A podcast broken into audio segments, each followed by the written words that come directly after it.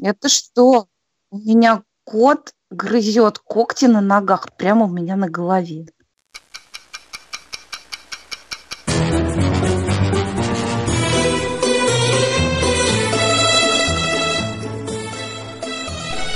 Сериальный час.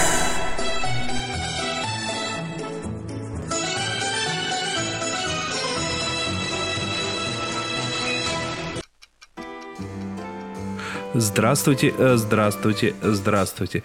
С вами, как всегда, э, я повторяюсь, э, и это значит, что с нами, как всегда, Оля Бойко.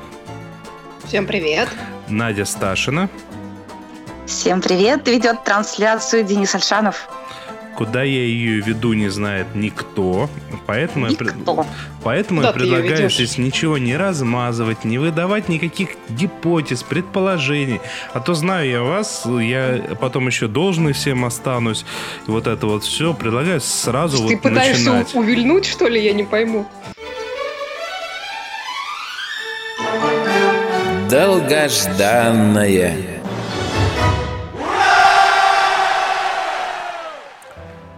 Я достаточно эффектно сейчас увернулся?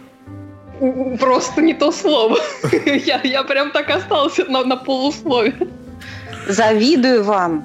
Черно-белой да. завистью. Завидуй нам, завидуй. Денис, расскажи, чем, какая у нас радость случилась? Слушайте, вчера вот обещали, обещали и сделали. Вчера... И не обманули. Да, Amazon выпустил, ну прям целиком, прям всем сезоном. То, что я ждал неимоверно, очень давно, очень долго.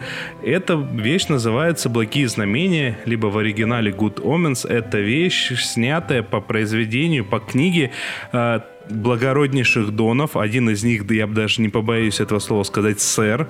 Сэра Терри, Терри Пратчетта и Нила Геймана. Книга бесподобно прекрасная, смешная. Надо сказать, что она впитала в себя все лучшее от обоих авторов.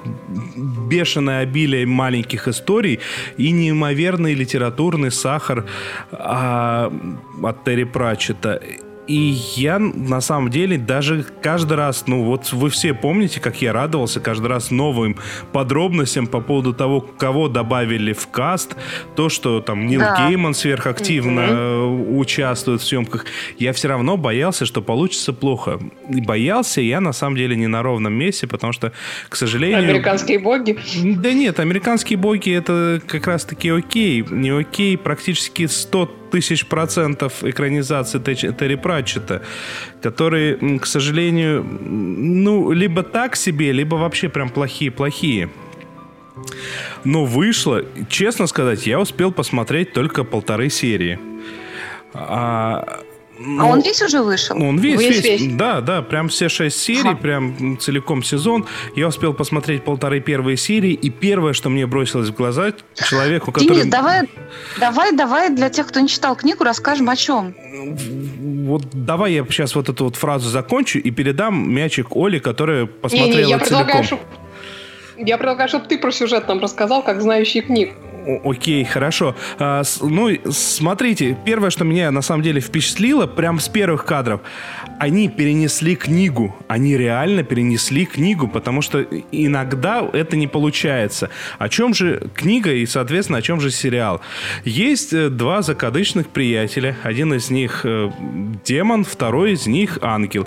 Демона, соответственно, зовут Кроули. Его в сериале играет Дэвид Теннант. Играет бесподобно, прекрасно. Давайте я дальше это это словосочетание употреблять не буду, потому что здесь все прекрасные. Не менее прекрасно играет роль ангела Азерафаэля Майкл Шин. И в какой-то момент в истории человечества приходит время к тому, чтобы на землю отправить сына, э, ну, не побоюсь этого слова, сатаны, для того, чтобы, когда он вырос и достиг определенного возраста, на землю спустился Армагеддон. И, соответственно, эта парочка закадычных друзей, они на самом деле друзья, несмотря ни на что, они решают как бы сделать так, чтобы Армагеддон не случилось. Причем на, надо либо читать, либо смотреть момент, когда один убеждает другого то, что... Армагеддон не нужен, он настолько прекрасен. В этот момент демон говорит: ну вот согласись, ты окажешься на небесах, и что ты будешь слушать, какую музыку? Бах, Моцарт, они все у нас. Что у вас там останется? Только арфы? Это, это бесподобно прекрасно, это бесподобно смешно. Я, я смотрю, когда смотрел вот этих вот всех людей, показывали в... ну, фотографии того, кого подобрали, уже тогда было понятно, что они прям идеально ложатся на те образы, которые описаны в книге. Но когда их смотришь вживую, появляется следующий, каждый последующий персонаж, он прям вот, вот такое ощущение, как будто ко мне в голову залезли, вытащили то, как этот персонаж выглядел. Я такое вот вижу впервые. Оль, давай расскажи все свои впечатления, а я потом... ту вещь, которую я тебе до этого сообщил, хочу развить уже после того, как ты все расскажешь. Да, ну, дело в том, что в отличие от тебя я, к сожалению, книжку не читала, но мне это совершенно, конечно, не помешало, не помешало получить огромнейшее, просто огромнейшее удовольствие от этого сериала до такой степени, что я, ну, реально не смогла от него оторваться. А теперь и вовсе... Ты до говоря, конца досмотрела уже, да? Я досмотрела до конца и, и, честно говоря, хочу его даже пересмотреть, а, потому что, ну, в нем прекрасно, ну, ну, просто все. Там от каста до диалогов и до того, как все это снято. Мне, конечно, было очень... Я поэтому хотела, чтобы Денис начал, потому что э, ну, тебе все-таки виднее, насколько хорошо именно с точки зрения книги это сделано. Я-то это воспринимаю исключительно как, как зритель сериала. Но вот э, что мне понравилось, э, опять же, не читая книги, все понятно. То есть э, в, в истории, почему я упомянула про американских богов, вот там не так. Там, если ты книжку не читал, там очень многие моменты непонятны. Здесь понятно все, даже если ты не знаешь книги. Вот. А Теннант с Шином, ну, ну, вообще просто гениальные. Как вместе, так и по отдельности. Они, они там так шикарно весь этот броманс а, между персонажами отыграли, что, ну, конечно, за них там болеешь всю дорогу, но в основном просто как-то вот, не знаю, ну, это просто сидишь вот и наслаждаешься там этими их пикировками, как они там шикарно химичат друг с другом. И они просто настолько виртуозно в этом дуэте оба играют, каждую свою партию, что это, ну, просто наслаждение нон-стоп.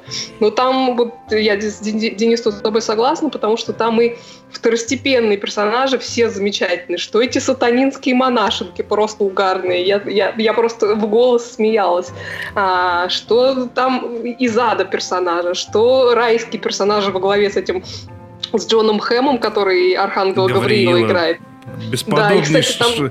момент вот в, в, в магазинчике у этого, у, да, у да, Ази Рафаэля, да. Когда ненавязчиво да, да, так да. пытаются заговорить зубы окружающим, и когда это так... Это, это на самом деле надо видеть. Все окружающие смотрят так удивленно, что это за дичь происходит. И надменный такой вот Джон Хэм в образе Гавриила. Ну вот представьте себе Джона Хэма, он может это делать легко. Он говорит...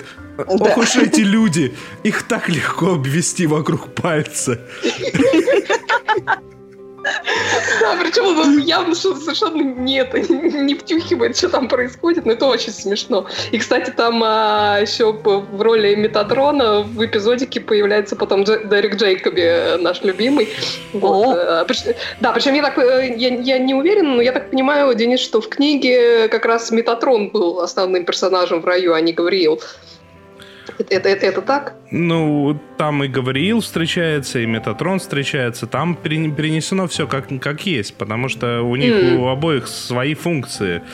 Вот, ага. Кстати, вот это вот, вот тот единственный да. момент, когда, ну, как бы я хотел еще раз увидеть в роли Метатрона, если честно, э, Алана Рикмана. Алана Рикмана, о да, да. О, да. Ну, к сожалению, ну, Алан Рикман да. нас покинул, вот, но Дерек Джейкоби, ну, там он, у него реально просто эпизодик, совсем одна сцена, вот. А какая там прекрасная Фрэнсис Макдорманд, которая озвучивает Бога в качестве голоса за кадром, это просто, просто шикарный совершенно комментарий. Сатану, правда, озвучивает Камбербэтч? Да, знаешь, я его не признала, я только в титрах э, прочитала, что это вроде как он. Вот. Я а до очень, туда не очень, дошел, да. но, но... Позор! Должен Позор! Быть. Ну, извините.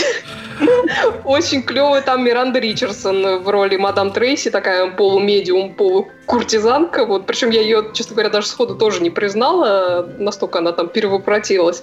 Чудесный совершенно мальчик, который играет Антихрист. Ну, такой просто заяц, невозможно. Я прям там, в него там влюбилась. Там все дети шедеврально подобраны, дети, и дети играют офигенные. Хорошо. А вот да, ты, да, ты да. произнесла уже Фрэнсис Макдорманд, вот это вот на самом деле в какой-то да, момент... Да, подскажи, кстати. В какой-то момент у меня такая щелкнула претензия по поводу того, что вот э, ну то, что от автора авторский текст озвучивает женский голос. Почему оно у меня щелкнуло в голове? Потому что у меня в голове каждый раз, когда читал эту книгу, оно озвучивалось всегда голосом Терри Пратчетта. Угу. И я... И вот у меня вообще ни разу не билось, потому что, ну, если... кто не слышал Терри Пратчетта, то он вот он и выглядит как такой дедушка-волшебник. Причем он выглядит так, выглядел так достаточно долго в течение своей жизни. И у него голос такой слегка мяукающего дедушки-волшебника из волшебной сказки. И вот у меня всегда все, что я читаю, связанное с Терри Пратчеттом, всегда его голос в голове. И вот в первую, ну, с, в первую секунду он у меня тоже был, потому что это именно его текст. Чувствую, что это его текст. А потом я понял, если бы тут был бы абсолютно любой мужской голос, у меня бы впечатление прям испортилось неимоверно, потому что это был бы не тот голос. А в результате Фрэнсис Макдорманд, она зачитала этот текст неимоверно круто. И, угу. и вот у меня вот этого диссонанса не случается, и прям, прям уважение мое, вот, вот реально. Да, да. Я, я, я поняла теперь, о чем ты говоришь, и да, наверное, ты прав. Вот. Ну, вообще, что еще, еще я хочу сказать, какие там гениальные титры. Просто одно удовольствие. Я, я иногда, когда смотрю какие-то вещи, ну, особенно когда подряд смотришь, начинаешь титры проматывать. Ну, тут я просто вот. Каждый раз эти титры смотрела. Это редко они, бывает, да, такие они титры шикарные. Да.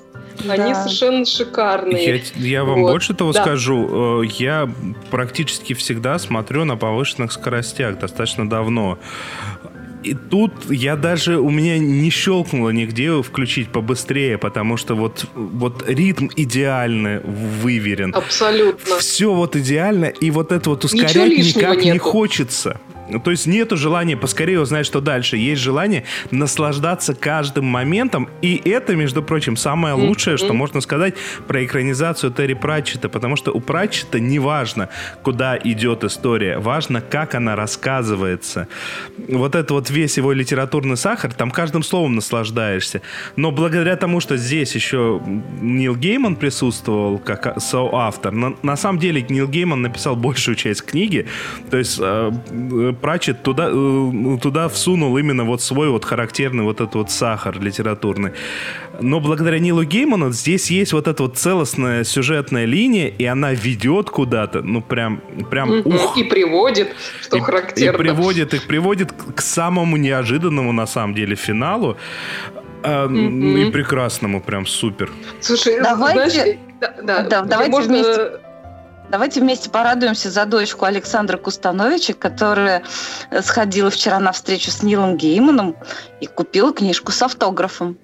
Да, это прекрасно. Мы просто все завидуем тут.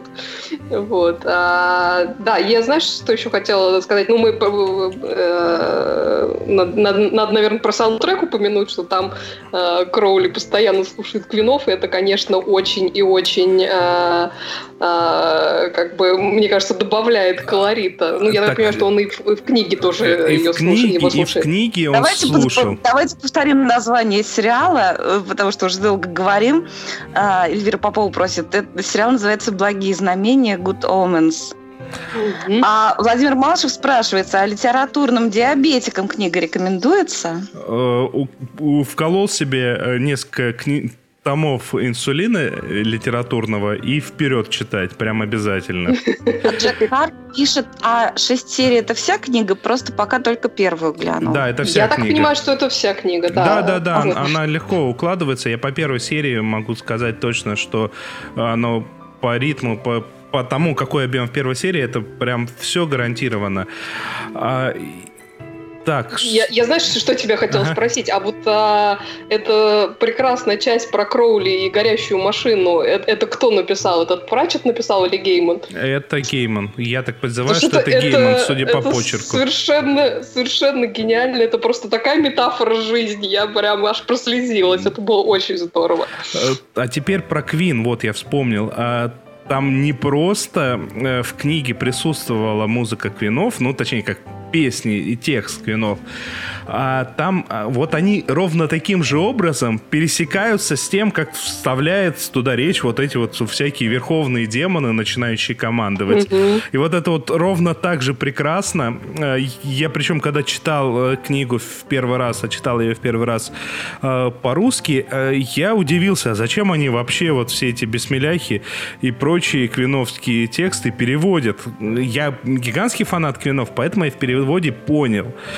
Но многие бы не поняли, и я задумался, зачем, а потом вот когда просто посреди песни начинается разговор по радио с Кроули, оно прям так органично, так хорошо. Да-да-да.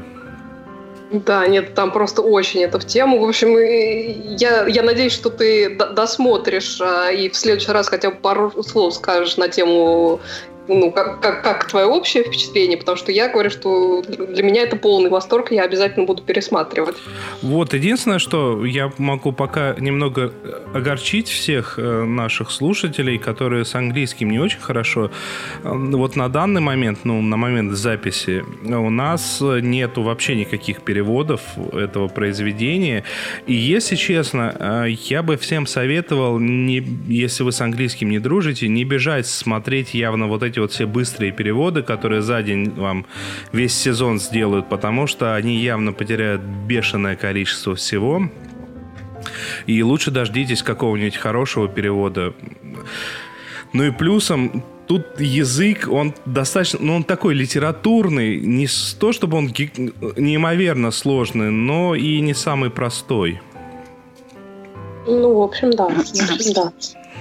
Лео нам в хорошем переводе, да. Напоминает, что Желязный тоже читал свои тексты бесподобно, и что про голос писательский Лео согласен. Владимир Малышев пишет, что с субтитрами «Благие знамения» уже выложили. Ну, а, ну это вообще вот идеально. Отлично. Да, там голоса очень важны, потому что они там, ну, они там реально играют голосами неимоверно, и это, это супер. Тут голос Майкла Шина, он не такой, как у него всегда. Если у Теннанта вот эта вот э, такая хитринка э, триксерская, она присутствовала во многих э, местах. Даже, даже в «Докторе Кто» немного чего-то такого сатанинского проскакивало у него в голосе. То у mm-hmm. Майкла Шина вот таких интонаций я ни разу не слышал. У Майкла Шин да. вообще гений. А, а интонации Теннанта невозможно адекватно перевести. Майкла Шина очень интересно на контрасте вот с только что просмотренным сезоном э, «Хорошей борьбы» смотреть в этом сериале. Ну, настолько просто э, небо и земля. Это очень круто. Ну что, я все-таки понимаю то, что это восхищение, восторг и ура-ура, наконец-таки, наконец-таки. Но я предлагаю я двигаться думаю, немного дальше. Продолжим, потому что я просто пока не посмотрела, потому что у меня не было такой возможности. Я вам люто завидую, ребята. Я да, так хочу посмотреть. Догоняй нас скорее. Да. Я уверена, что я присоединюсь к вашим восторгам. Надеюсь, я добавлю какую-то новую краску. Давай. Смотрели, смотрим, посмотрим.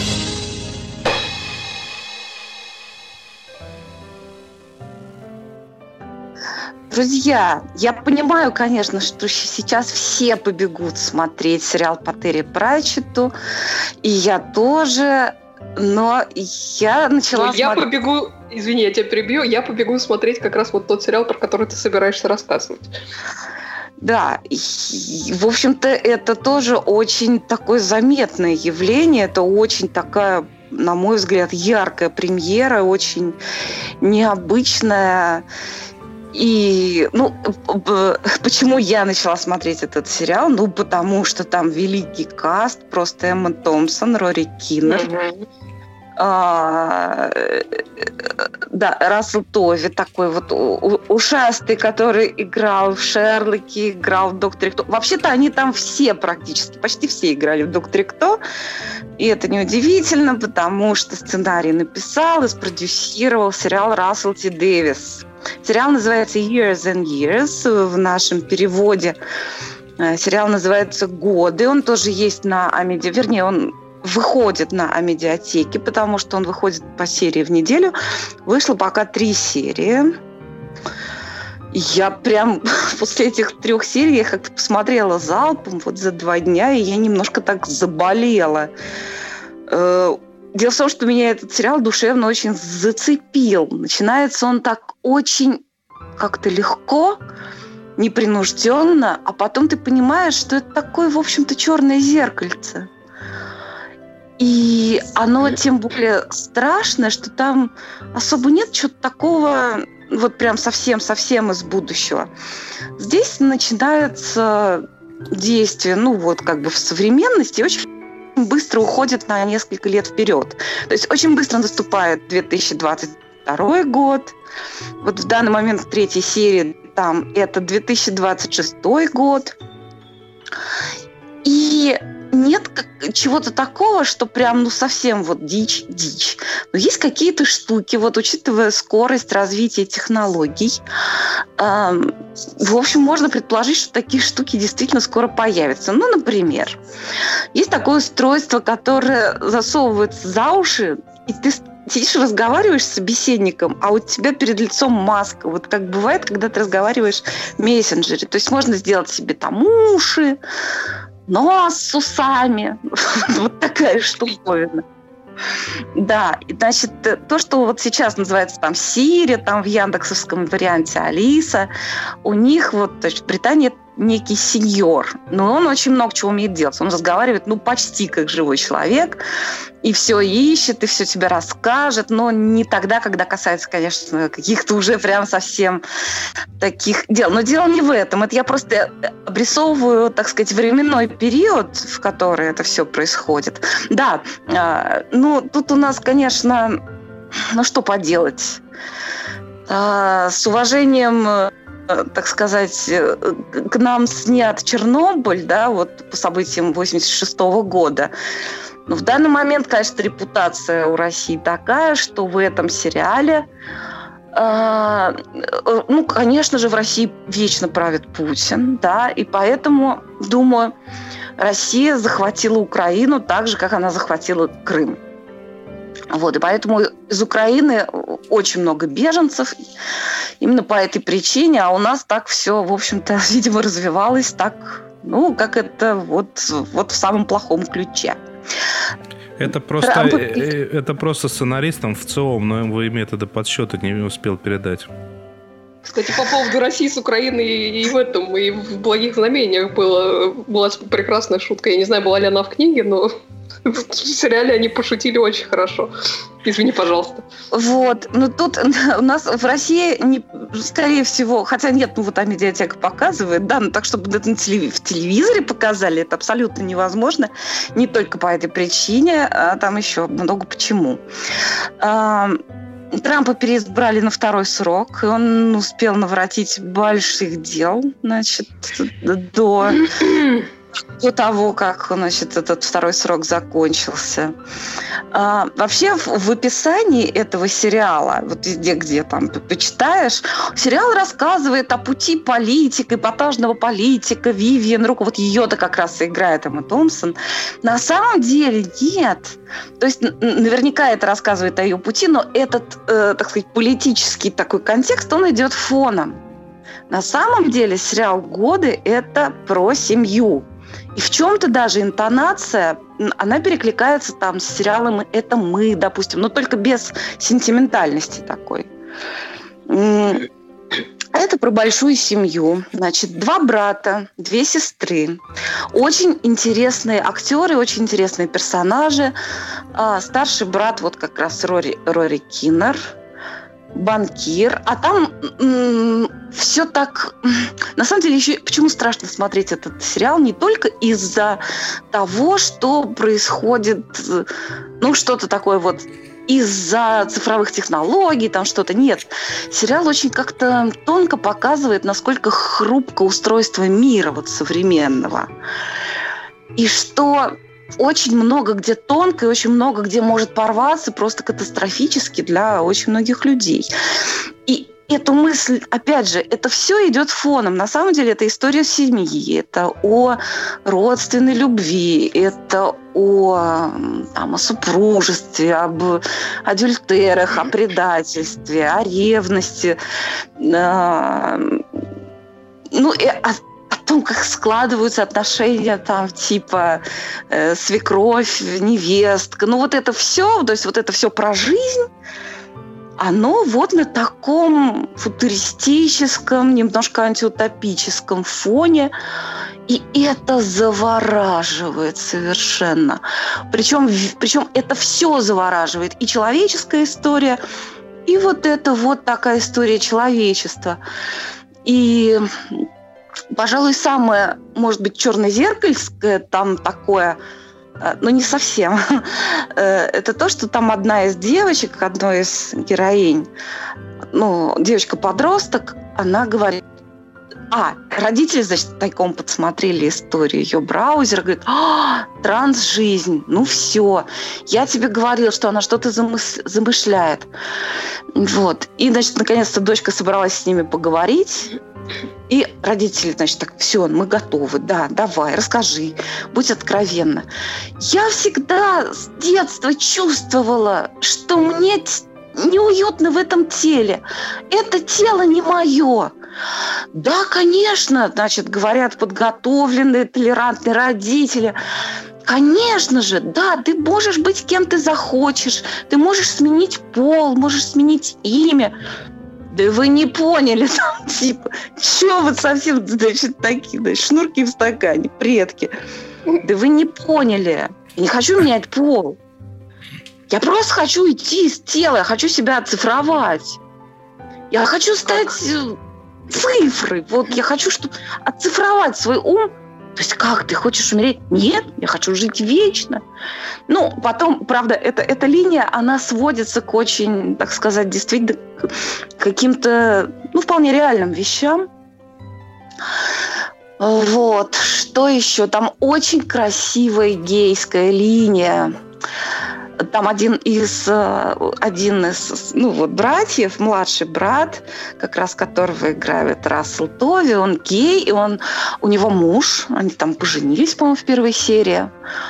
А потом, а он как раз работает в центре, вот, который э, занимается устройством беженцев из Украины. И он знакомится там с парнем, которого зовут Виктор, который такой...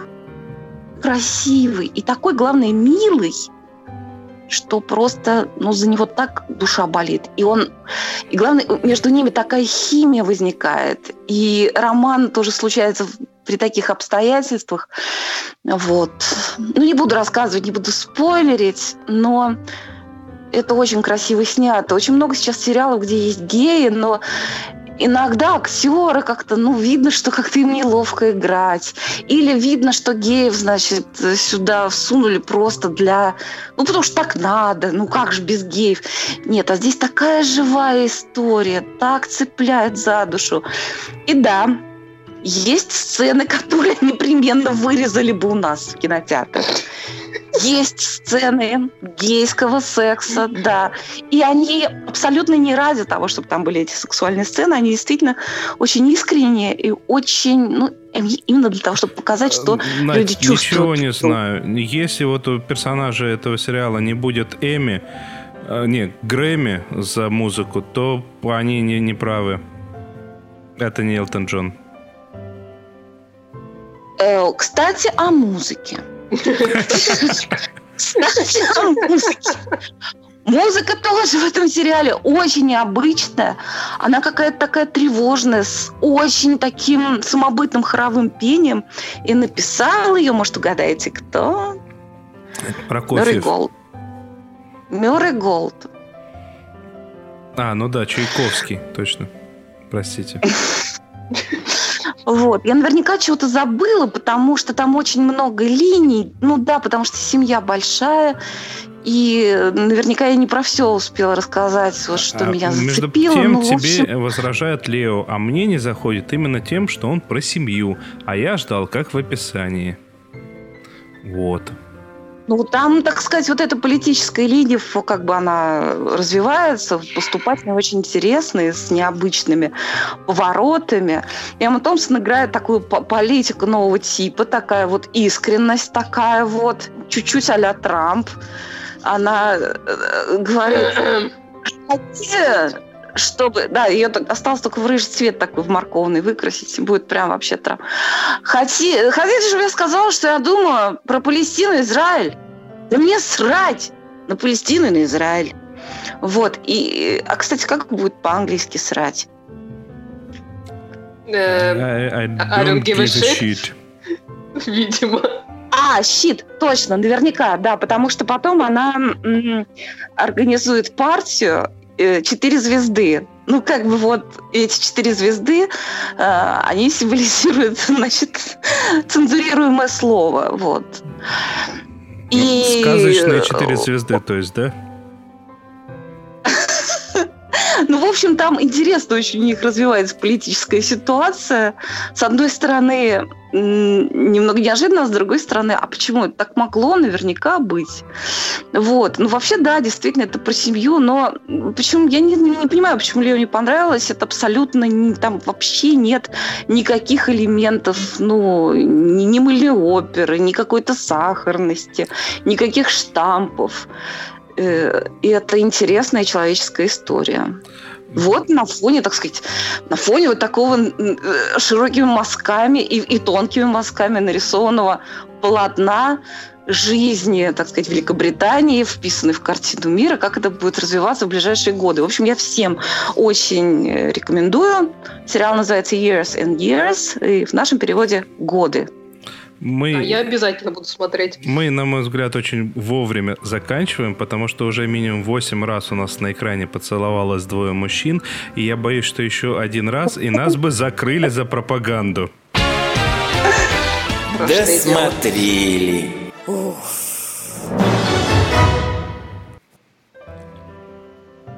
Да, хочется быстренько отдать долг с прошлой недели, потому что мы, точнее я, досмотрели сериал «Барри» с прекрасным Биллом Хейдером в главной роли, сериал, который он же и, и, и написал. Вот. Я напомню, что это сериал про бывшего военного, который переквалифицировался в наемный убийца, а потом вдруг, очутившись в Лос-Анджелесе, захотел стать актером и вот забить на свою эту убийственную деятельность. Ну, как бы не тут-то было. И агент его против, и с местной какой-то там чеченской, ну, якобы чеченской мафией он попадает в разборки, и каждый там его норовит, как правило, при помощи шантажа заставить кого-то очередного убить. Вот. И в первом сезоне ему как-то, ну, даже сочувствуешь до определенной степени, что вот он никак из этого порочного круга не может выбраться. Вот. А как мы уже обсуждали неоднократно, в конце первого сезона там происходит некое событие, после которого, ну, скажем так, сочувствовать ему перестаешь совсем. И я, помнится, на это довольно сильно жаловалась, что была вот точка невозврата, и, и сопереживать этому персонажу после такого, ну, просто решительно невозможно. Но вот, честно говоря, в процессе и по итогам второго сезона я поняла, что в этом, собственно, и была фишка, что мы, в общем-то, и не должны ему сочувствовать. И вот этот а, вот закос под жертву обстоятельств, который э, на самом деле вот весь из себя артист и душка в душе, это была такая, ну, скажем так, обманка, чтобы усыпить бдительность.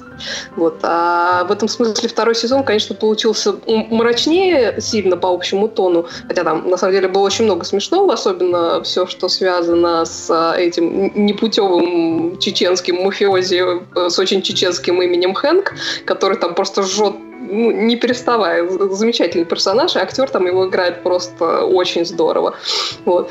Были в этом сезоне какие-то совершенно безумные и гениальные, гениально абсурдные моменты, типа серии, где Барри пытается убить какого-то там суперчемпиона по, по тэквондо, особенно когда там появляется дочка вот этого самого чемпиона, там вообще ну, совершеннейший сюр начинается.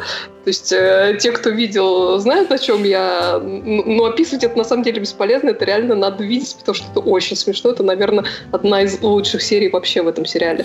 А у вот. меня а, тут да. сразу вопрос возникает. А его можно заказать, чтобы он к нам приехал, а тоже одного выходца частого на татами э, тоже слегка?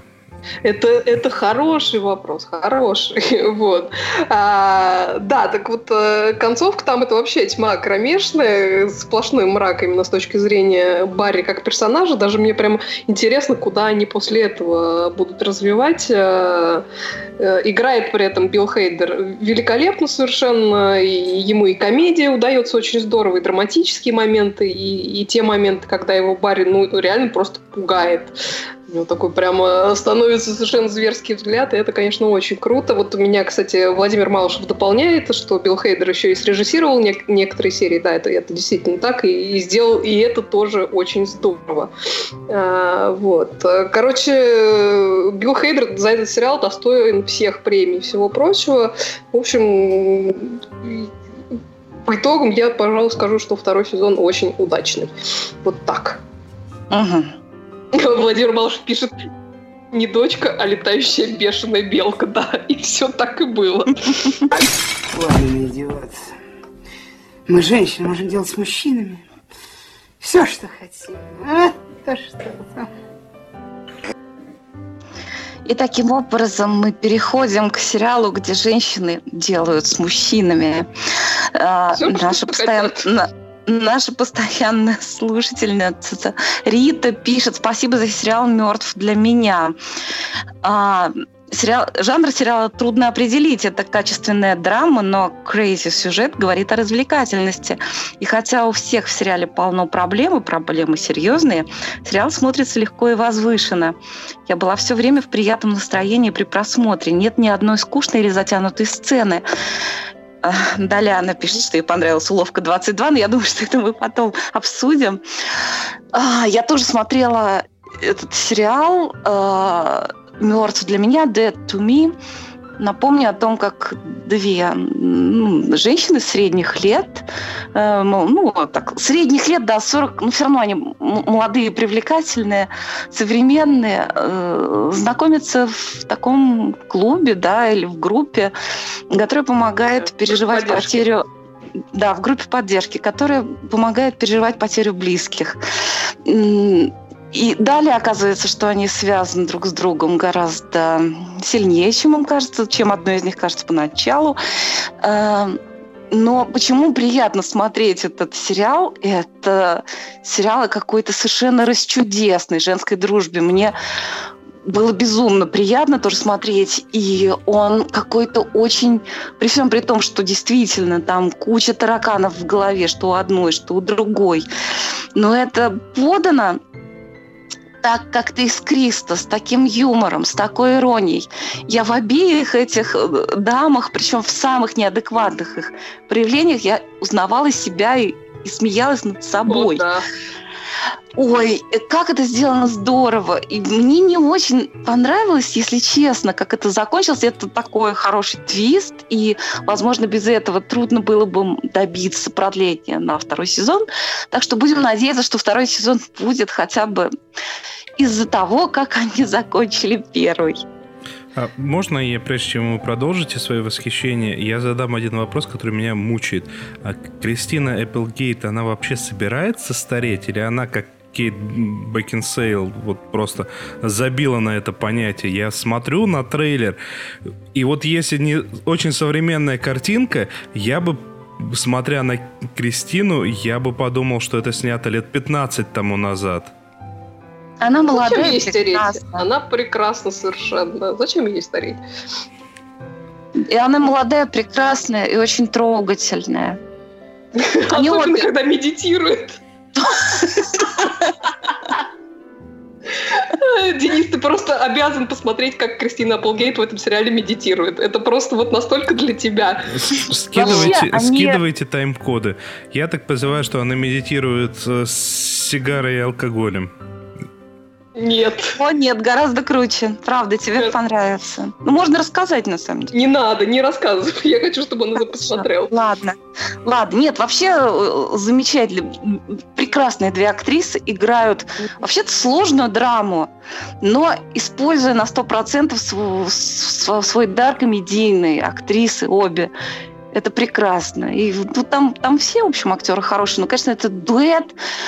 И это невозможное по яркости актерской и работа, и сам дуэт. В общем, они сработались очень хорошо. В общем, я в полном восторге. Владимир Малышев, спасибо огромное за этот сериал. Море удовольствия. Да, я присоединяюсь к восторгам и к благодарности, потому что совершенно замечательный сериал. И ну, мне, на самом деле, да, даже добавить особо нечего, потому что Надя все так прекрасно рассказала. Я только могу сказать, что скорее-скорее бегите смотреть, потому что наверняка получите удовольствие. Замечательный сериал, очень тонко, очень изящно сделан, и он при всей драматичности, он очень смешной, что меня, в общем-то, да. подкупило. Напомним, называется он «Dead to Me», «Мертв для меня».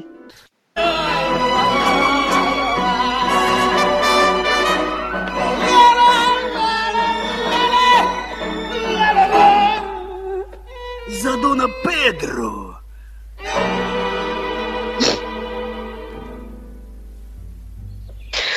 Какая прекрасная отбивка. А, да, еще на этой неделе закончился сериал, про который я рассказывала где-то с месяц назад. Сериал «Фосси и Вердон» про творческий дуэт Боба Фосси и Гвен Вердон. Я напомню, что Боб Фосси – это хореограф, театральный и кинорежиссер, снявший такие фильмы, как «Кабаре» и весь этот джаз. А Гвен Вердон – это такая бродвейская актриса, танцовщица, обладательница четырех театральных премий «Тони», три из которых она получила за мюзиклы, которые как раз поставлены были Бобом Фосси. Вот. Они были женаты в шестидесятые годы, у них э, дочь была, ну, как была, она, она, в общем-то, и есть до сих пор. Э, потом они в начале семидесятых разошлись, хотя так и не развелись до смерти Фосси в восемьдесят седьмом году, и до конца его жизни продолжали сотрудничать над всякими разнообразными проектами. Вот. А сериал сам по структуре снят э, как отсчет смерти До, отсчет до смерти Фосси, там периодически такие отбивки появляются, сколько осталось до его смерти. Вот. А в основном он сделан в хронологическом порядке, но там есть такие периодические флешбеки и прыжки между разными периодами. Вот. И каждая серия там строится вокруг какого-то их совместного проекта, либо вокруг какого-то важного события в их жизни. Вот. И при этом, если серия строится вокруг какого-то проекта, типа там съемок «Кабаре» или постановки «Чикаго», то это влияет, скажем так, на всю стилистику серии, и это очень-очень здорово сделано. Вот. А фокус в сериале, в принципе, поделен между их творческим сотрудничеством и их личными отношениями. И как бы и то, и другое там было весьма непростым. Вот.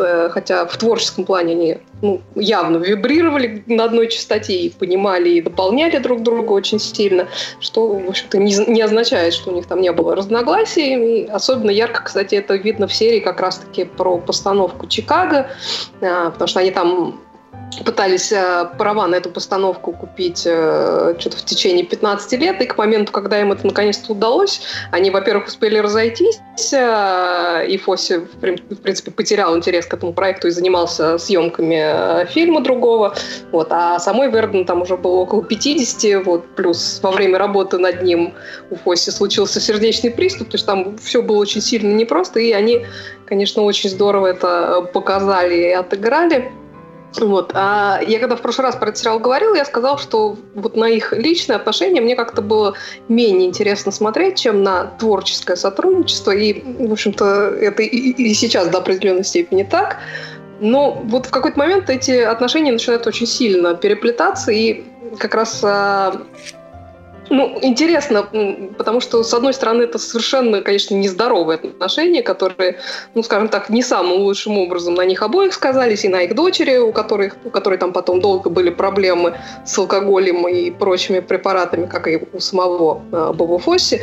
А с другой стороны, они, ну, ну вот... Это тоже очень здорово показано. Они до самой смерти Фосси остались, ну, по большому счету, самыми важными людьми друг для друга, вот невзирая там на бойфренда, который был Вердон, на многочисленных каких-то подружек Фосси. Вот. И, кстати, если уже вот о личном говорить, то очень интересные серии, которые фокусируются на них не просто как на дуэте, а вот на них по отдельности. И, и вот в этих сериях и актеры раскрываются еще круче, и вот эти их прототипы тоже. Очень-очень любопытная история, к которой несколько раз там делаются отсылки, и которая явно очень сильно повлияла вот на всю дальнейшую жизнь а, Боба Фосси и на его вот эту беспорядочную, совершенно сексуальную жизнь и постоянные измены. А, причем мне ужасно нравится, что они показывают ее, ну, как не как оправдание вот этому его поведению, которое, в общем-то, довольно-таки э, периодически свинское, а скорее, ну, скажем так, как объяснение его истоков. Э, она там первый раз всплывает в очень такой камерной серии, где упоминают недавно умершую жену драматурга и сценариста Нила Саймона. Ну, там такой разговор между как раз Фосси, Саймоном и еще одним сценаристом Пади Чаевски, которые были большими друзьями. Вот они разговаривают о том, как каждый из них потерял невинность. И в процессе там выясняется, что Фосси, который там с юных лет работал а, танцовщиком в ночных клубах, имеется в виду просто танцовщик, там, никаких, а, без всякого разврата. Вот. А, так вот, в тринадцать или в четырнадцать лет его, ну, фактически изнасиловали две стриптизерши, которые там сильно его были старше. Причем очень интересно, как это подается, потому что друзья это комментируют, ну, в таком стиле, что, мол, ну, надо же, как тебе вообще прям несказанно повезло. А он как бы вроде как кивает, но видно, что, ну, настолько это был травматический опыт, который, ну, прямо, скажем, даром для него не прошел, и о котором он и в дальнейшем там периодически э, вспоминает далеко не в радужном свете. То есть такой некоторый лейтмотив, особенно в, в поздних сериях. Вот. И мне так показалось, что ему удалось как раз эту тему снять очень деликатно и в очень правильной такой тональности. Вот. А последняя серия там выстроена вокруг съемок во многом автобиографического для Фосси фильма, весь этот джаз, All that jazz, что, в общем-то, очень в тему, учитывая как бы концовку фильма и ее такую перекличку с концовкой сериала. И, конечно, для сериала это прекрасный и очень такой эмоциональный финал, который обоим героям отдает а, должное. В общем, у меня самые положительные впечатления от этого сериала. Сэм Роквелл просто прекрасный в роли Фосси, вот со всеми этими его неврозами, какими-то местами непотребным поведением и при этом, ну, реально его гениальностью. Вот. А Мишель Уильямс, которую я, признаться, раньше недолюбливала, она для меня стала, ну, просто открытием в этом сериале. Она, ну, замечательно перевоплотилась в Гвен Вердон и отыграла там и ее амбиции, и какие-то ее страхи, связанные со старением, невозможностью найти адекватные роли для этого возраста и с постоянным вот этим желанием обеспечить какую-то безбедную жизнь для дочери. И ее как бы гениальность, с которой она там не только на лету схватывает идеи и хореографию Фосси, но там дает свои идеи и наполняет движение смыслом, чтобы это был не просто танец, а целая история. В общем, совершенно прекрасный мини-сериал, восемь серий в нем. Я его всем-всем рекомендую, но особенно тем, кто интересуется историей американского театра, и кино и хореографии. В общем, обязательно посмотрите, он того стоит. Напомню, называется «Фосси Вердон». Вот так. Прямо отлично. Да. Сериальный кактус. Голубушка, зачем же вы смотрите такое? Зачем вы смотрите такое? Ну как, как, как не смотреть? Уже вот тут втянулись. Все пропало. Я хочу напомнить, что... Хочу напомнить поклонникам, смотрящим, что, оказывается, вернулся сериал «Элементарно» на седьмой сезон, который Надь, станет у меня заключительным. К тебе очень серьезный вопрос. Зачем ты себе в эфире подкаста напоминаешь?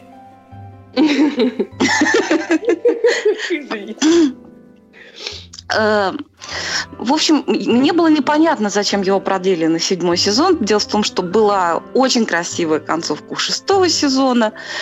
Но потом я поняла, для чего. Для того, чтобы в седьмом сезоне снять Темзин Грег. В общем-то, ну, дело того стоило, пожалуй. Хотя э, там так смешно.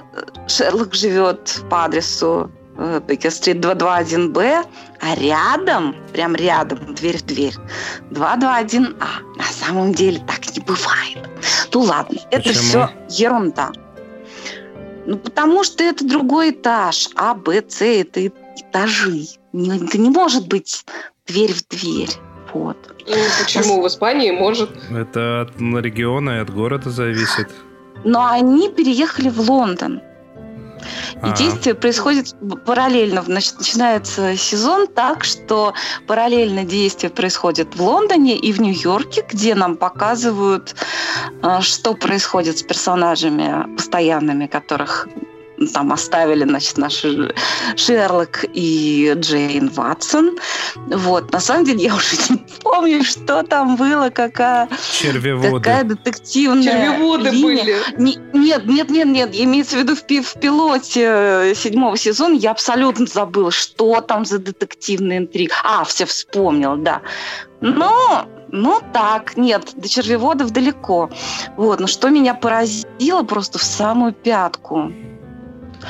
Они покрасили Люси Лью в блондинку. Джейн Ватсон они покрасили в блондинку. Ну, это вообще. Ты, ты знаешь, что еще... самое смешное? Я вот смотрю сейчас на нее в маленьком таком экранчике на трейлер, и вот в маленьком экранчике с этими длинными светлыми волосами она стала похожа, простите меня, пожалуйста, на Кипелова из группы «Ария». А я не знаю, кто это. Ладно, неважно. Слушайте, ну в этом трейлере не показали вообще самое, самое, что невообразимое. Ну хорошо, у нее мог быть стресс, ей не очень уютно в Лондоне, там нам всячески на это намекают, может быть, они хотят обратно перенести действие в Нью-Йорк, я не знаю. Слушайте, ну она появилась... Она всегда одевалась, может быть, не всегда там, как мне нравилось, но всегда стильно, в каком-то определенном стиле на протяжении всех шести сезонов. Слушайте, она в этой серии, она нацепила на себя треники розовые с голубой каемочкой. Я, Это я на нее говорю, нацепили, ты все путаешь. Я же говорю, Кипелов из группы «Ария». Он тоже в розовых трениках ходит? Не исключаю такую вероятность. Слушайте, у меня был шок больше, чем когда Дайнерис полетела там и расхреначила вообще весь город. Это было более органично, чем то, как Джейн Ватсон нацепила вот эти розовые треники и стала блондинкой. Вот, ну, у меня все пока по поводу сериала элементарно. Однако. You're goddamn right. Короче, я должен вам сознаться. Ну, точнее, я уже многократно сознавался. Я дважды, нет, трижды, по-моему, пытался посмотреть сериал «Во все стяжки». Ну, тот, который Breaking Bad. И вот первые два сезона мне каждый раз, ну, все разы нравились. А потом начинался третий сезон, и я... Ты уже это говорил секунду, много раз. Секунду, Переходи сразу секунду, к хвалению четвертого секунду. сезона. Секунду. И я начинал засыпать неимоверно. Но тут я себя переборол. Ну, естественно, спор, с помощью э, внешних факторов. И, пересмотрев эти три сезона, я посмотрел четвертый сезон. Вы знаете, что я вам скажу? Ну, я уже начал пятый сезон, но про него пока ничего говорить не буду. Вы знаете, что я вам скажу? Вот зачем они третий сезон снимали? Даже не так. Вот они могли бы вот из третьего и четвертого сезона сделать один шикарнейший сезон прям на уровне первых двух. Потому что к концу четвертого сезона я действовал по принципу, ну, давай включим еще одну серию, потому что, ну, уже становится интересно, куда это все приведет, как это все закончится. Там какой-то темп появился, ну, там, там прям суперский финал. Но зачем вот этот вот третий сезон, Надь, ну объясни мне, пожалуйста. Три, третий, кстати, и меня сломал. Я после первой серии третьего сезона сломалась. Мне было Бросила. очень интересно смотреть третий сезон. Там появлялся вот этот вот второй химик, такой фриковатый, и дринг, которая была связана с ним, и вот с этой, значит, подземной лабораторией. Мне было смотреть все интересно, кроме серии про муху. Это я тоже уже говорила. Давай, переходи уже к четвертому сезону. Ну, а, а что к нему переходить? Ты мне лучше ответь, почему третий сезон такой плохой? Не, на, на самом деле у меня гла- а, главное, что они сделали в, третьем, в четвертом сезоне, и они во многом отказались вот от этого приема, который сценаристы явно считали своим фирменным, прям с первой серии, когда вот показывают типа флэш-форвард, ну, то, с чего начинается, например, самая первая серия первого сезона, когда он стоит в одних трусах и с пистолетом, и потом всю серию показывают, как, этому, как к этому приходит. А третий сезон мне, кстати, на самом деле именно этим и не понравился в свое время, то, что там вот этот вот флэш-форвард с этим медведем, который плавал, непонятно. И он вроде как было интересно, к чему это приведет, и, ну, вот именно это было настолько неинтересно. И вот когда они в четвертом сезоне отказались от этого и постепенно начали э, развивать персонажей, начали двигать персонажей, я на самом деле очень, очень проникся. Вы знаете, единственное, что я могу сказать как-то поперек э, и этого сезона, и сериала, это вот та мысль, которую чуть ранее сегодня озвучила Оля э, внезапно. Ну, в смысле, внезапно э, сочетается она с тем, что я хотел сказать. То, что... Если в баре не пытаются сделать из него какого-то положительного персонажа, то тут в четвертом сезоне, э, да и не только в четвертом сезоне, в принципе, в, в Breaking Bad время от времени того же самого Джесси Пинкмана, того же самого Майкла пытаются выстроить такого Как, как бы персонажа, которому можно сопереживать. То есть, понятно, смотря на Уолтера Уайта, ему после определенного момента никакого сочувствия не осталось. Мы смотрим, как этот человек летит вниз, и, может быть, сочувствие, оно именно обосновано тем, что он падает. Ну, как бы, но уже понятно, что не его знаю, остановить невозможно. С первой серии не было сочувствия, вот извини, у, пожалуйста, я тебя перебиваю. У, у меня тоже, если честно, у меня тоже скорее не было, но можно было как-то вот сказать, ну, он падает, вот это вот обстоятельства, которые начали все это, но потом он уже не сопротивляется им. Единственное, что вот мне не нравится. Но там интересно еще вот в тех сезонах, про которые ты говоришь, там интересно еще, как в этот омут падает его жена, которая поначалу-то отреагировала. Это в пятом сезоне, давай я, я чуть попозже вернусь уже к, к пятому сезону, ну, точнее, нет, на следующей неделе. Нет, это, это началось не в пятом сезоне. Вот в четвертом, в четвертом сезоне это, у нее очень хорошая реакция, да, она постепенно пытается понять, как это, все это, из всего этого выкрутиться. И вот это, да, тут я с тобой согласен. Она пытается, она пытается жить вот такой жизнью, она пытается это принять. Ну, и при этом она еще требует от него каких-то гарантий безопасности. Ну, в четвертом сезоне, да. Странная такая. Зная, чем он, зная, чем он занимается. Ну, в четвертом ну, сезоне, да. Безопасности... Нет, и при этом она пытается там все это превратить в какой-то легальный бизнес, то есть она в какой-то момент она оставляет за скобками то, чем занимается ее муж, она все еще считает себя вполне респектабельной дамой. Ну, надо немножко так учитывать, что в четвертом сезоне она обладает малым объемом информации, и лишь в один момент э, Уолтера Уайта срывает, и он произносит, типа, что я здесь единственная угроза на самом-то деле. До этого... Она знает достаточно. Ну, она, она... Достаточно. Она знает не так много, ну, вот на мой взгляд. Но мне, лично, лично мне очень сильно не нравится именно то, что из Пинкмана пытаются постоянно сделать как человека, который отступился, ему можно сопереживать. Он, да, он когда-то смотри, отступился, но смотри, ему нельзя сопереживать. Продолжим.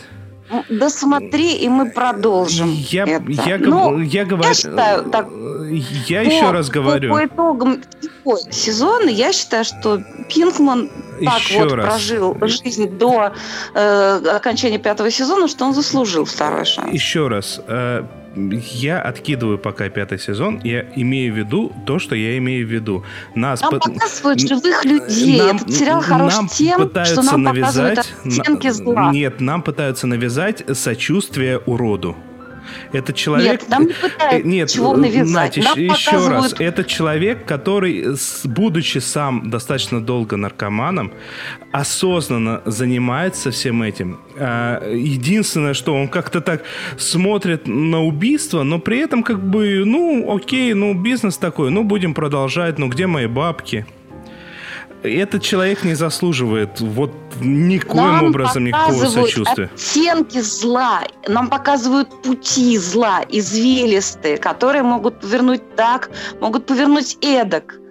И нам показывают, как человек, он в любой момент на этом пути, он свободен, и он может сделать в любой момент поворот. Это не очищает его от грехов, но это... Э- Но это все равно предопределяет, предопределяет его дальнейшую жизнь, и это м- описывает путь его души. Нет, и, еще а Бог раз. Вообще типа, способен простить и, каждого. Еще раз. Вот. А, какое, а... Не надо еще раз. А, Надь, не я, надо еще я, раз. Я не говорю о том, что нам показывают не путь. Я говорю о том, что пытаются я навязать считаю, сочувствие. Я не считаю, что нам что-то навязывают. Я не нам пытаюсь. Я, я не почувствовала. А я не почувствовала, что мне что-то навязывают. Я увидела, что мне рассказали интересную и сложную историю. А я там вообще никому не сочувствую, извините. Ну, Хэнку можно. Он прекрасный. Ты только женщинам-убийцам сочувствуешь. Там Хэнк прекраснейший мужик. Ну, не всем. Там Хэнк реально прекрасный мужик, а вот жена у него, ну, вообще кошмарная. Еще и в магазинах ворует. И последнее, что хотелось бы сказать, если честно, смотря сколько уже прошло, ну, практически сколько, ну, лет семь-восемь, да, с того момента, как закончился четвертый сезон, первый, второй, третий, четвертый, очень сильно производство сериалов сейчас изменилось, очень сильно повысилось качество актеров, которые на вторых ролях, потому что здесь какие-то моменты Пинкман, например, на собраниях анонимных вот этих вот наркоманов выдает прям прекраснейшие эмоции, ну вот как актер Аарон Пол показывает прекраснейшие эмоции, высказывается, шикарно смотрится, великолепно смотрится, актер отыгрывает, вокруг сидят, это даже не статисты, это сидят такие болванчики, Без, без, не шевелясь. И вот я замечаю прям с первой серии, вот просто тогда, когда я, тогда, когда я это смотрел, прям выходя, когда оно выходило, это так не воспринималось. А сейчас замечаешь прям с первой серии то, что какой-нибудь там вечеринка в, в офисе, либо у Уолтера Уайта дома, собрались люди, которые такие, а, а, сейчас будет моя фраза, так, не пропустить, сейчас я скажу свою фразу, говорит фразу свою как-то вот очень странным голосом, и побежали дальше. Вот это вот прям мне очень нравится то, что изменилось с тех пор. Но, тем не менее, благодаря тому, что именно в этот момент, ну, точнее, на собрании, например, Аарон Пол выдает прям шикарнейшие эмоции, хуже не становится. Просто хотелось бы еще, чтобы вот эти вот бол- болванчики вокруг хоть немного играть начали. О, узнаешь. Ну, я думаю, вернемся уже после пятого сезона. Давай. Вот. Но пока у меня прям ну вот, плохие ничего, предчувствия. Ничего мы не успели, письма почитать не успели. Ну, давайте, может, это на следующий раз оставим. О, да. Окей, хорошо. А, слушай, а что у тебя там за письма-то? Ты хотела буквально одним словом сказать. А, да нет, я хотела, во-первых, прочитать. Мне очень понравился комментарий Алан Берри, который пишет: продолжаю свое знакомство с документальными фильмами, сериалами Netflix. Посмотрел просто прекрасный документальный сериал, который называется Wild Wild Country.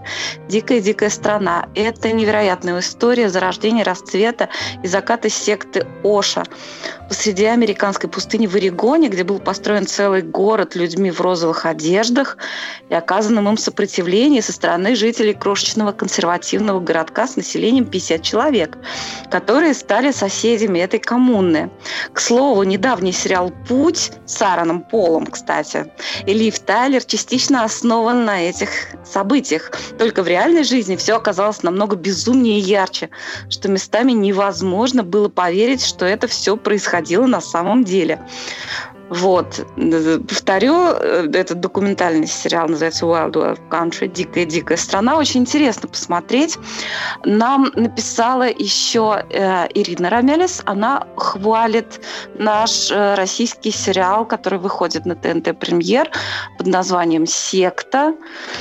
Э, я слышала, что это качественный сериал, да, качественная продукция с хорошими актерскими работами, но... Мне моя подруга рассказала, что очень в сценарии чувствуется ангажированность со стороны официальной православной церкви, так что я как-то из списка к просмотру этот сериал вычеркнула. Но, может быть, у вас будет другое мнение, тем более подруга мне сказала, что там очень интересная линия линия с психологом. Вот. А еще я хотела поблагодарить быстренько Риту, которая написала про прекрасный британский сериал «Detectorists». В нем три сезона, отличные актеры, среди прочих Тоби Джонс. Там необычный сюжет, действительно хороший юмор. И что самое главное, никого не убивают. На русском языке сериал называется «Искатели сокровищ». Это действительно очень... Я начала смотреть, очень милый британский сериал. На мой вкус он немножко такой... Немножко печальный. Он такой э, смешно-печальный, но чуть-чуть больше пока что, по крайней мере, по двум сериям в печаль. Надо сказать, что Тоби Джонс там совершенно прекрасен. Также там играет Маккензи Крук, которого я запомнила по сериалу британскому «Офис». Его там Мартин Фриман все время обзывал «писюн». Вот. А еще он играл кого-то в «Игре престолов», только я уже забыла кого. Так вот он написал и, он написал и сценарий к этим «Искателям сокровищ», он же и режиссер. Вообще это такое, такое хороший образец британского провинциального сериала. Вот от британской провинции это, конечно, очень вкусно. А, а играют они таких вот искателей сокровищ, они ходят с металлодетекторами, ищут всякие штуковины. Но пока что вот... за две серии. Пока что им ничего такого существенного не попалось. Но как они обсуждают то, что они нашли, это очень смешно. И их там отношения с, с, с девушками, их вообще. Ну, вот так. Это, это про жизнь, так, задумчиво, задумчиво, с иронией и очень по-британски. Сериал называется «Искатели сокровищ», «Detectorists». Ну, а ты говорила, все. ничего не успеем, ничего не успеем. Мы заставили все тебя успели. Быстро все сказать. Ты взяла и быстро все сказала. Короче, так. Хорошо. В, след... тебя тоже так в следующий раз мы в самом начале выдаем всем волшебные пендели, чтобы все говорили максимально быстро. А пока давайте быстренько рассказывайте, кто это был, что это был и зачем это было. А, кто я это? Уже забыла. Точно, это же был сериальный час. И с вами были Оля Бойко, Надя Сташина. И трансляцию для нас провел Денис Альшанов. Всем пока-пока. Спасибо, спасибо всем, большое. Кто послушал, кто комментировал, кто послушает. Вот всем спасибо, всем пока.